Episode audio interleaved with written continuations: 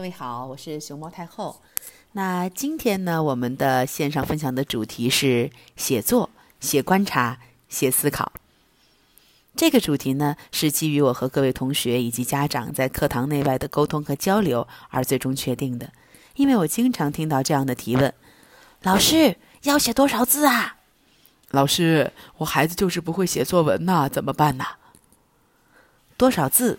不会写这些经常在课堂内外出现的提问，目标似乎都聚焦在写作上头，但追寻它背后的问题，一个重要的环节似乎都被错过了，那就是思考。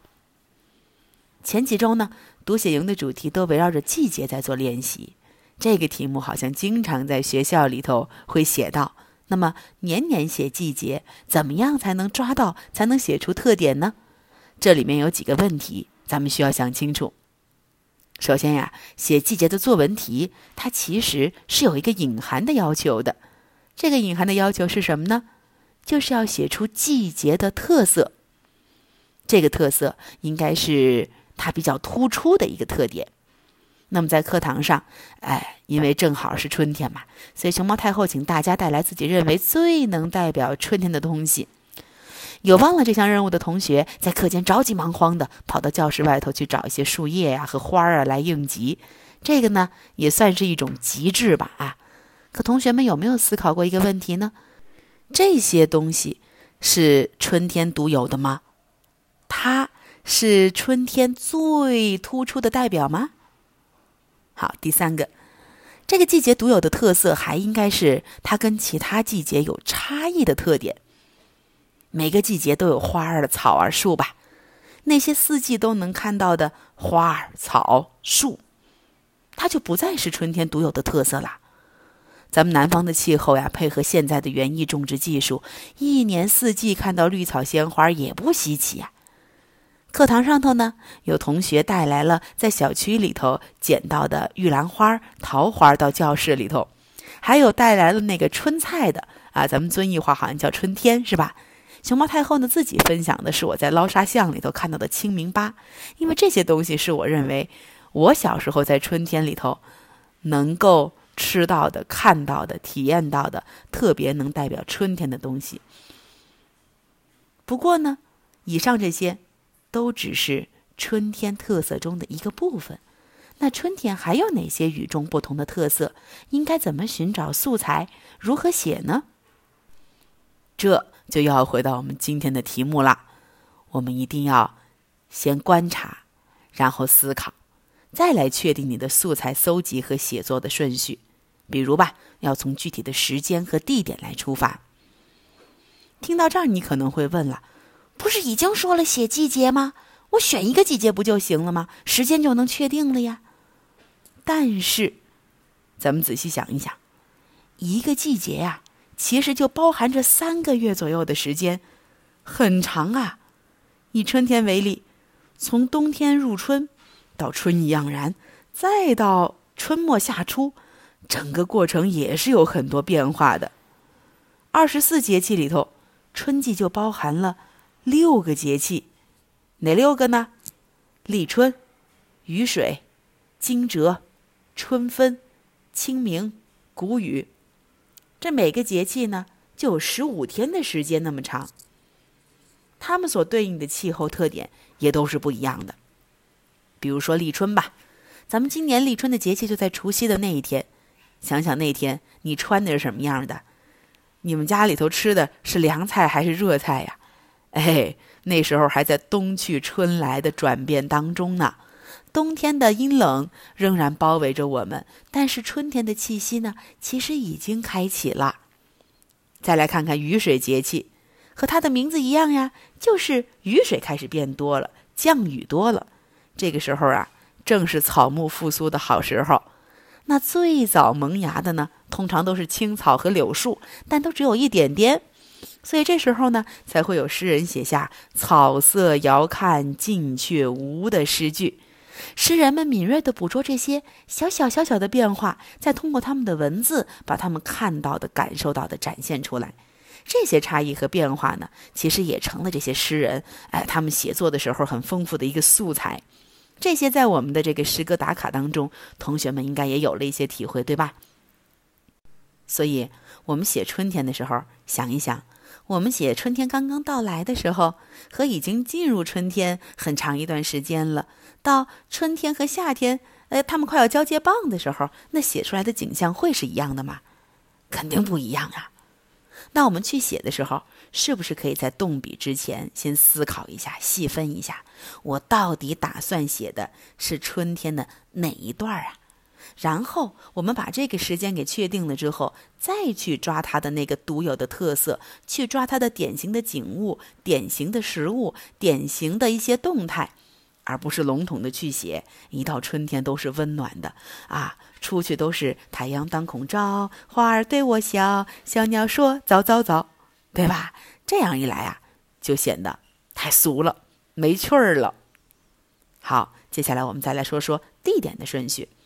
要，说到地点，同学又要问了。哎，之前有同学说，按照节气，咱们立春不就已经是春天的开头了？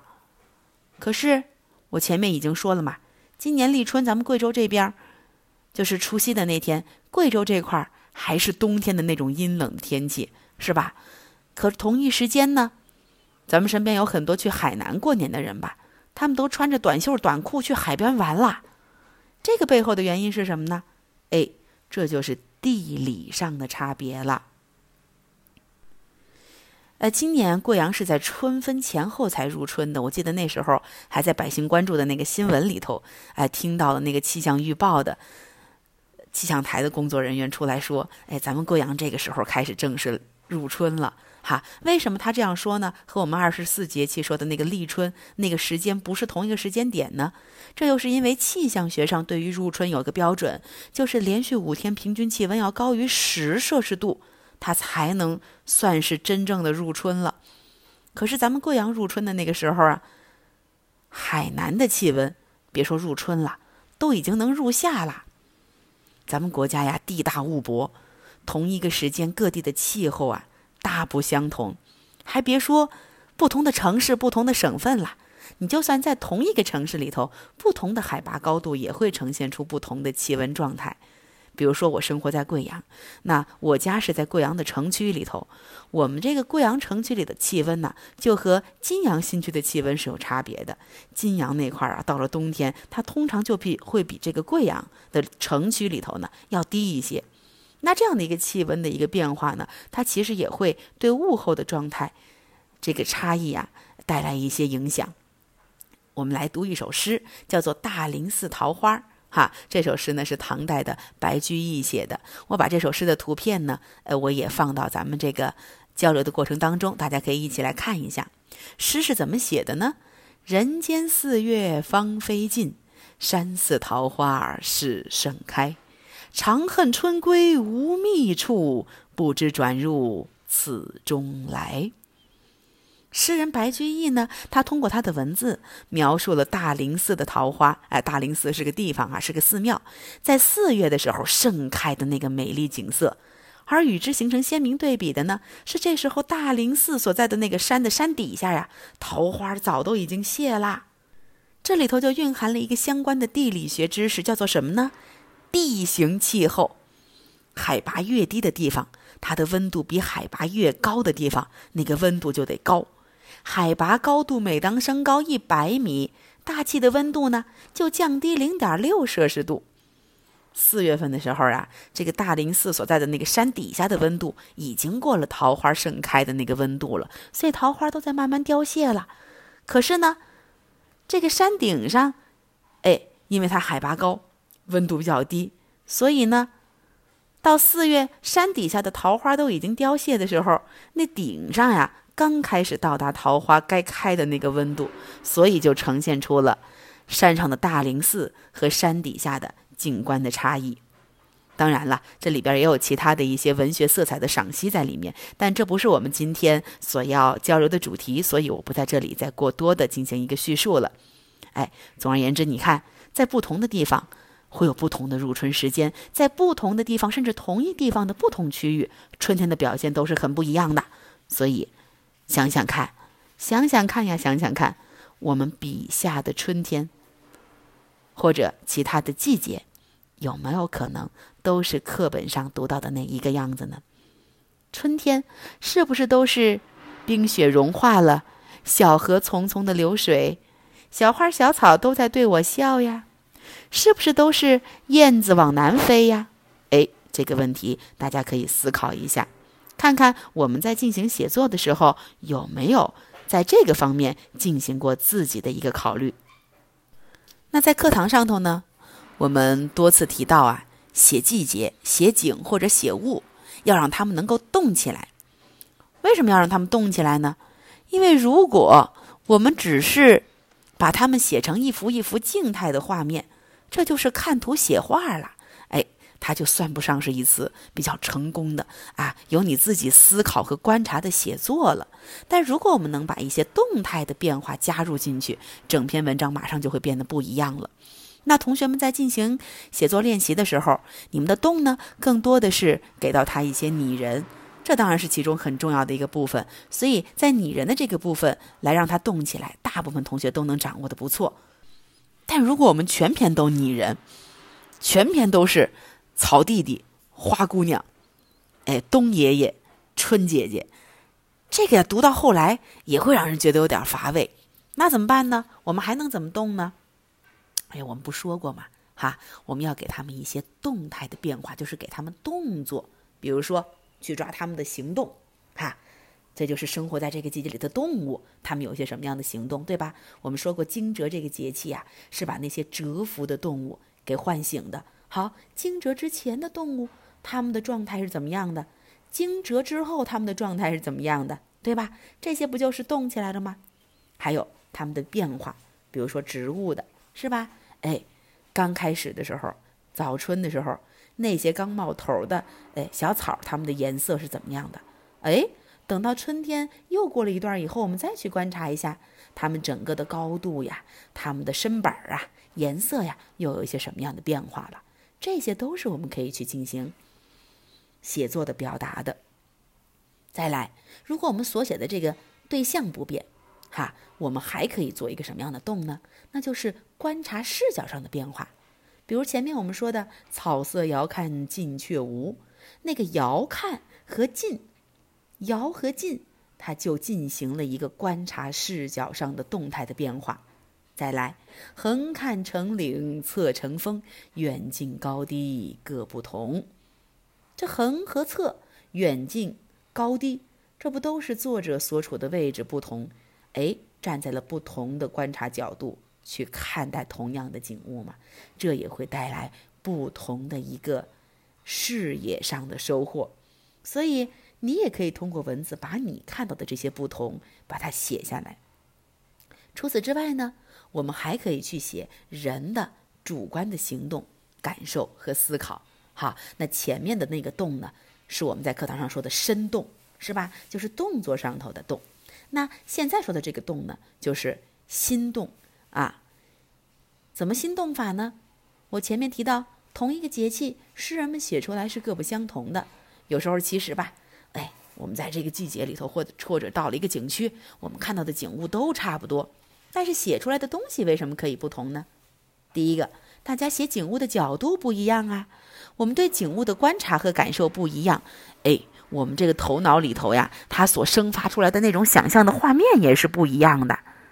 古人写诗呀，他们特别注重一个什么呢？就是绝对不雷同，哪怕写同一个景物，也不能跟前辈的一样，也不能和他们的很相似，一定要找到新的角度和表现的方式，然后来写就我看到的这个景物。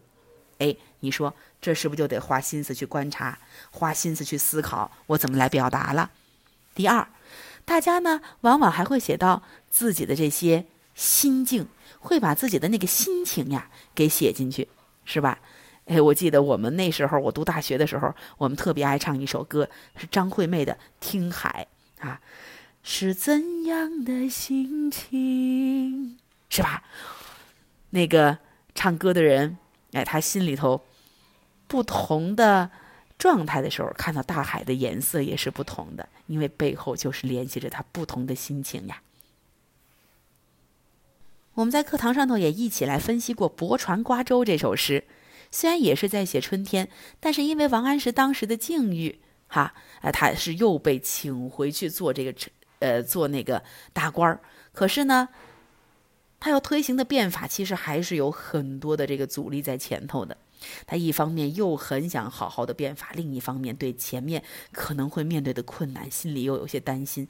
所以他笔下的这个春天写下的那种调调啊，是有几分忐忑的，是有几分惆怅的。那我们写的这个季节有什么样的调调呢？你们回过头来可以自己再读一下，再来感受一下，哈。那总而言之呢，在我看来吧，写作呀。它不仅仅是要去把那个字数给达成，如果我们的关注的焦点都是在我要写多少字才够啊，那那那那那那那，我们去写的不是写作，我们写的呀叫写字，啊，那什么叫写作呢？我们的写作呀。就是要写观察和思考呀，这是非常非常重要的一个部分。所以写作它不仅是落笔去写的过程，还包括落笔之前的观察和思考的过程。只有想清楚了，才能写得好。我不是在课堂上和同学们说过吗？任何不经过思考就开始动笔的写作，都是耍流氓。哎，对谁耍呢？对你自个儿耍。你不想你就开始写。你越写到后头，就越发现没写的，所以你就得东拉西扯，东扯西拉，写呀写呀，也不知道自己写到哪儿去了，该怎么从这个作文里头爬出来都不知道了。你可不就把自己带坑里去了吗？所以啊，咱们写之前一定得思考。那么说到写之前的思考呀，对很多同学来说，也是一个麻烦事儿。很多人一到这个要写的时候，就开始老师，哎呦，我不知道该怎么写呀，不会写。这个问题从启蒙班到高阶班都存在，一到动笔就开始喊老师了。我写不出来呀，我没法写呀。那我观察之后呢，发现其实不是咱们同学的能力不够，做不好，是大家特别特别心疼自己，舍不得花那个力气去思考，或者说呢是没有养成尽全力去思考、透彻的去思考的习惯。那怎么激活我们动笔之前思考的这个部分呢？我也给你们一点建议，哎，大家可以试着尝试一下。首先呢，就是用思维导图。哎，思维导图有个什么好处呢？它可以让我们思考的内容啊有一个实际的体现，在这个。纸上通过我们的笔写写画画，它有一个实际的体现，所以它是一个很好的工具。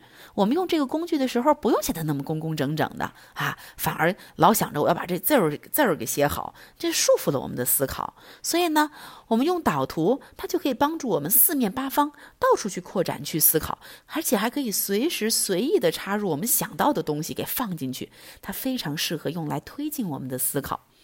现在在熊猫太后读写营一二年级的这个读写课上，经常就会用到思维导图，啊，我们更多的是一种照猫画虎，是吧？哎，就我会给你们把一个导图的一个结构大概的搭建出来，然后大家呢去把自己的思考的这个内容通过文字呈现出来。那适应了这样的思考的过程是非常重要的。你接下来慢慢的呢，就要开始自己去尝试来创作，画出属于自己的思维导图了。那中高年级的同学呢？因为课堂的内容比较多嘛，所以在读写营里头，我们尝试呃用思维导图来写写画画的机会不是那么多。但是我热烈的鼓励你们自己去学习使用思维导图来拓展自己的思考。那寒假班的时候，呃，我们的课程相对没有安排的那么紧，所以我们还有一些时间来自己有一些思维导图的小组讨论等等的尝试。那回到家以后，或者是在学校里头，你也可以继续尝试用这样的方法，自己用也好。哎，小组思考也好，你们都可以用到这个工具。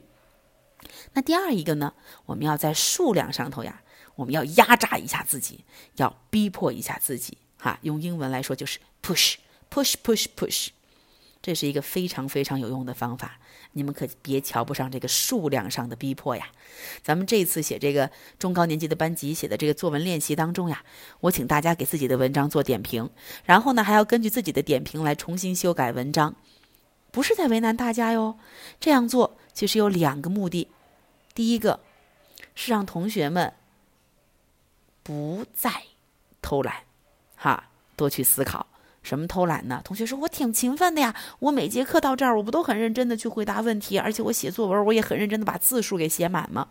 我说了，偷懒，我这里指的偷懒是思考上的，啊，你前面想到一两个点，你就不愿意再多想了，得了得了，就这样吧。春天就是绿的，就是温暖的，就是有太阳的，小草小花就对我笑的，这就春天了。哎呀，这是春天吧？嗯，这是书本上的春天吧？对吧？再比如了，写我这个人，哎，好多人就爱写，我喜欢吃，好，就比着这个点就去写了。好，到后来你就发现，我到底怎么喜欢吃啊？好像没其他点，写呢就只能写成我我喜欢吃，我早上吃了三大碗，中午三大碗，晚上三大碗，宵夜三大碗，反正我就特别喜欢吃。这是一个喜欢吃的表现吗？这只能说明你是一个饭桶，可是没有说明到你喜欢吃的特点。我们喜欢吃，说明我们对吃的要有了解吧。我记得咱们这次写作的时候，有位同学说到自己是一个水果王，啊，那他怎么说自己是水果王的呢？他说初秋到果园里的时候，那个果树上的果子蹦跳着和他打招呼，可通常这个时候他是不会受诱惑的。我就具体问他了，我说为什么呢？你怎么分辨的呢？他说，因为这个时候的果子呀，它是浅黄色的啊，要到快到冬天的时候，它那颜色才会变成比较深的黄色的。那浅黄色的这个果子呢，它的那个味道就是比较酸的；颜色深的呢，就比较甜了。所以要等到那时候再去吃。你看，这不就是一个真正的水果王了吗？他会关注到不同的时间节点下，他喜欢吃的这个东西它的变化。是吧？你有了这样的思考，你写进去，你的这个形象不就突出了吗？哎，否则的话，别人就很尴尬了，就只知道你很能吃，你有量上，你有量上的一个优势。可是，嗯，好像你是什么都能吃的，哎，并没有吃的很精啊，不能说明你是一个水果王，是吧？再来。我们经过多思考之后，才能看到各种不同的可能性，是吧？我们要有了更多的素材，才能够让自己的这个作文写作的这个过程过程当中呀，有更多的可以去用来帮助我们去塑造形象的这样的一些内容出现。有句话叫“巧妇难为无米之炊”嘛。如果我们手头上只有很少的材料，我们怎么做出一顿大餐呢？肯定得要去市场上多逛逛，补充一些新鲜的好材料呀。那我们写作的时候，这个市场是哪儿呢？这个市场，这些材料就在于我们的观察和思考当中。好，我们自己改作文，第二个目的是什么呢？去帮助大家打开思路。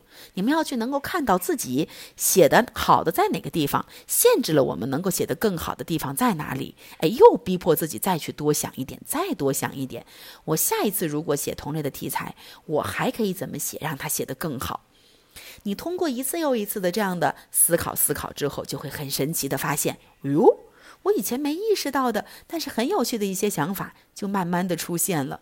比如这一次大家提交的这个新版的，哎，这个我最爱的季节的作文里头，我就能分辨得出来，哪些同学是经过了自己的思考，并且把他们用文字又表达出来的，那里头真的有了不少的和前一版相比，哈。更有趣的想法和点出现，所以文章就变得更加的丰满丰富了。哎，咱们想这些点的时候，真不是一个两个就能到位的。有时候你想那么一二三四五六个点，它可能都不是最好的。你想到六七八九十个点的时候，嘣，哎，一个有意思的想法好像就来了。这嘣的这一下出现的这个点叫什么呀？这就是灵感呀。别以为那些大作家他们的灵感都是凭空而来的，咱们课堂上是不是经常读什么莫言的文章啊？还有一些这种欧美的文学大家的文章啊，他们的那些文字，他们的那些作品的灵感，都是平时来源于生活的、自己的观察的，然后在思考的过程当中进行呈现的，持续不断的思考，才能让你迸发出更多的灵感。你有了这样的灵感，才能写出更有灵气的文字，哈。那我给大家提一个小小的建议：我们在思考的时候，先给自己定一个小目标吧。啊，我们写一个题目，我们先给这个题目下头想三个它的这个特点，哈。然后呢，来做个组合，在每一个特点之下呢，我们再想三个具体的内容。我说过，三在写作当中是一个非常神奇的数字哈。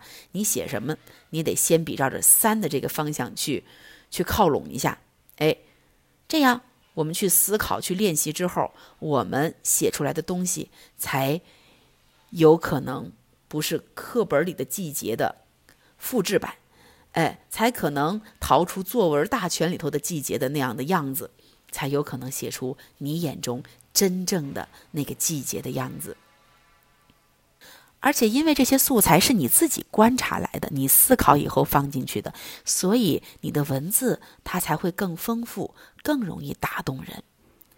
那总而言之呢，我们说这么多，就是要提醒大家，写作不要偷懒，不要轻易的放过自己，一定要适当的 push push push，逼一下自己，推一下自己，多去思考，多去观察，啊，多去尝试，数量也是很重要的。我们学政治的时候，老师就经常说“量变引起质变”，没有量变，哪来的质变呢？对吧？好啦，那今天的微课呢，就到这里了。写作多观察，多思考。每一次写之前，请把这个当做你们的一个魔法咒语，放在自己的脑子里头，念一念，念一念，念一念。多观察，多思考，多观察，多思考，多观察，多思考。然后咱们再来动笔，看看自己的写作会不会有一些。不一样。